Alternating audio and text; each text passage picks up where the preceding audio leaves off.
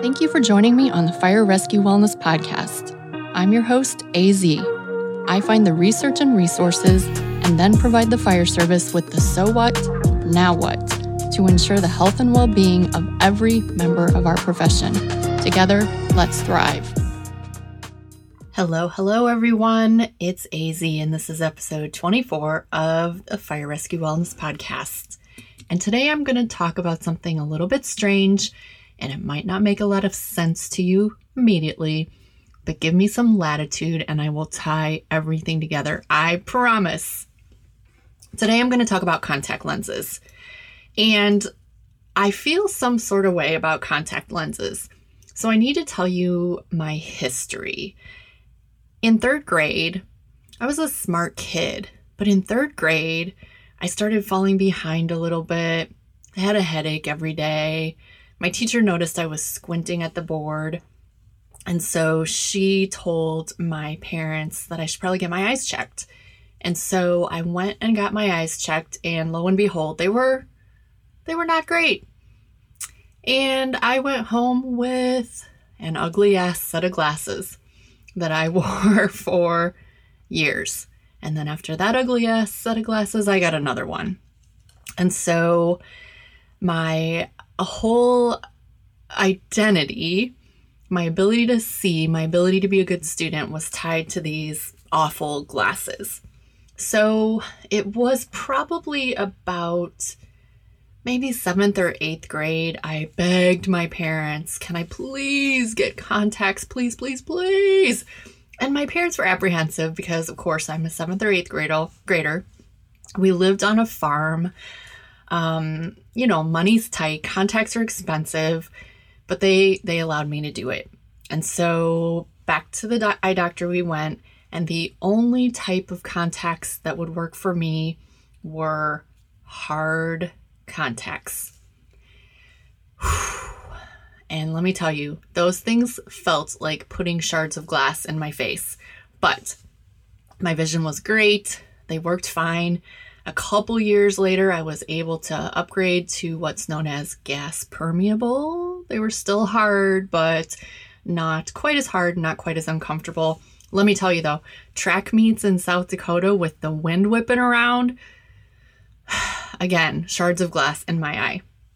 By the time I got to college, the technology had improved enough where I could wear soft contacts. And so I never had the ones that you could, again, this is like the late 80s, early 90s. I wasn't sleeping in those mofos, but I had soft contacts. They were relatively comfortable, no big deal. And my my vision became less of my identity because it wasn't such a pain in the ass all the time. I just got up, put in my soft contacts, and went along on my day. Fast forward to 1997 when I was trying so hard to get into law enforcement.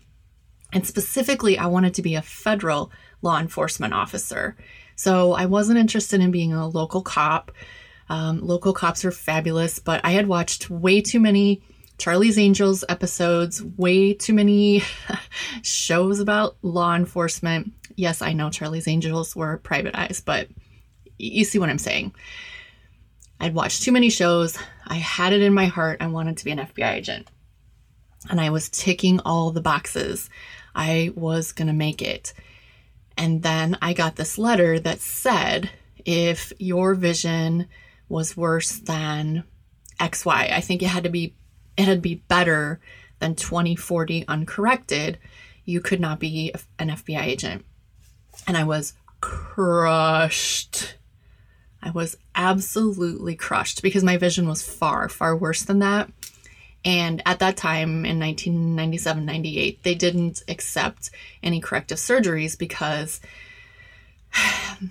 what they said was if you had RK, which was the corrective surgery at the time, more than likely your eyes were going to blow up if you were on an airplane, which that doesn't even make sense. Like, hello, science, can we consult with science? But anyway, Annette is crushed. Annette is no longer going to be an FBI agent. Annette is much sad, very depressed.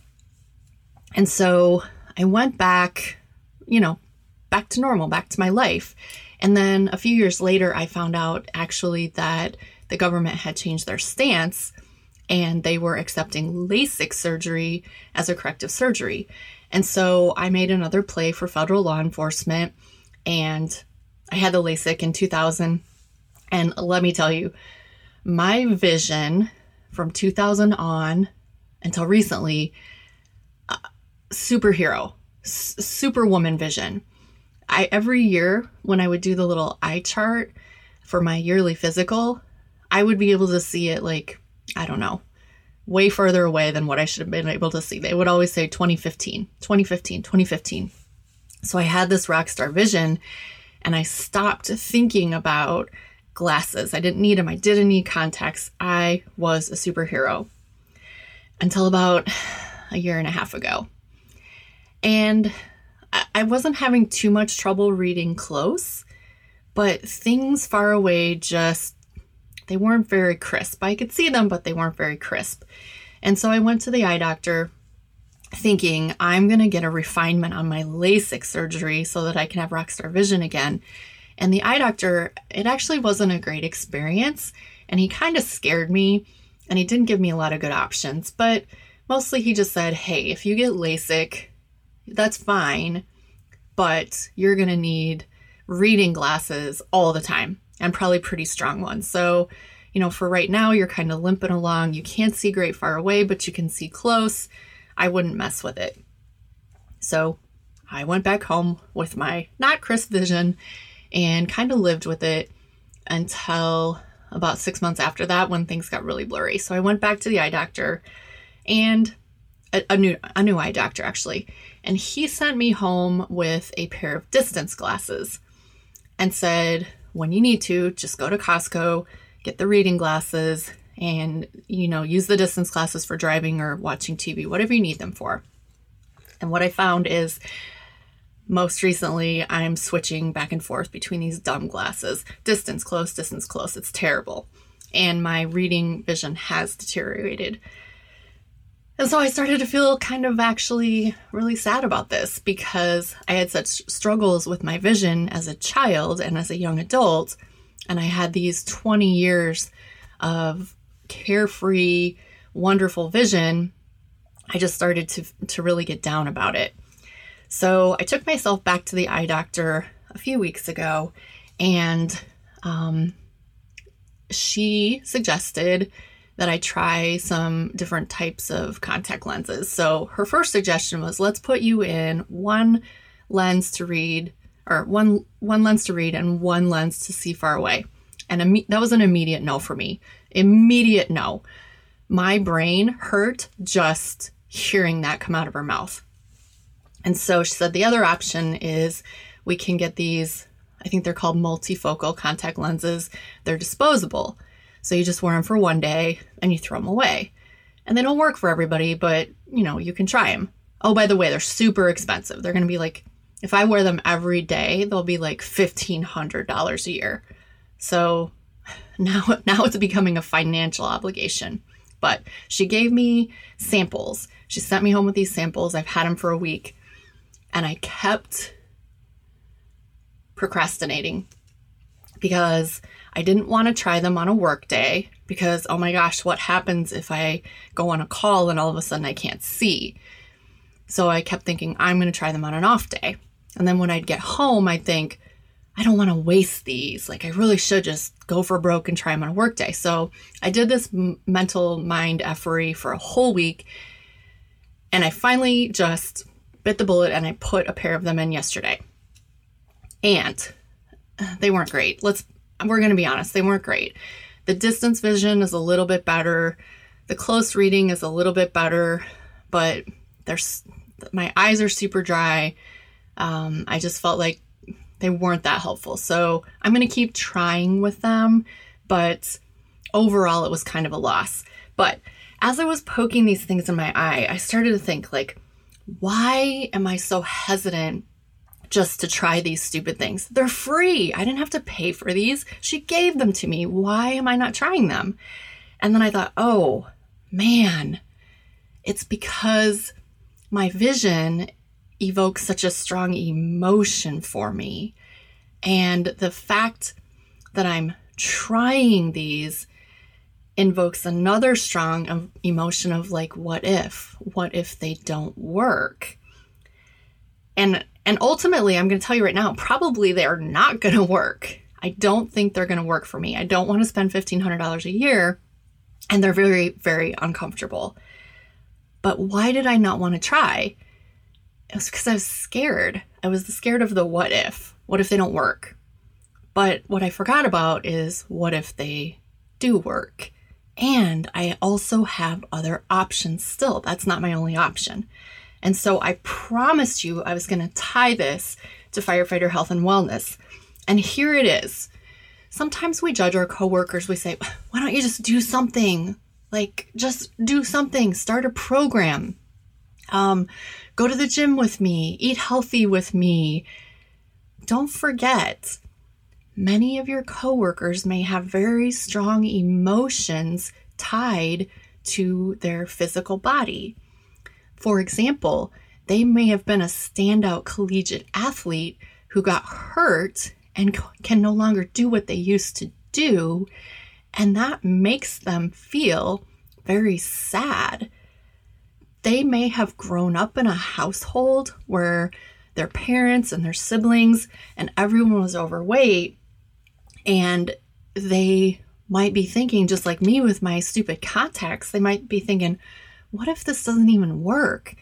What if I try this? What if I make a fool out of myself and try this and it doesn't even work? So, or or maybe you're that person. Maybe you're the person that's sitting in the recliner right now thinking, "Man, I just should get started on something. I should just I should just do a program. Like, what's wrong with me? Why am I paralyzed? Just don't forget, you have all of those emotions potentially tied up in your physical health and wellness journey. So, I want to leave you with some some suggestions because that's always my goal. The first thing is just get started, just start with something that sounds like it might be something that you can do.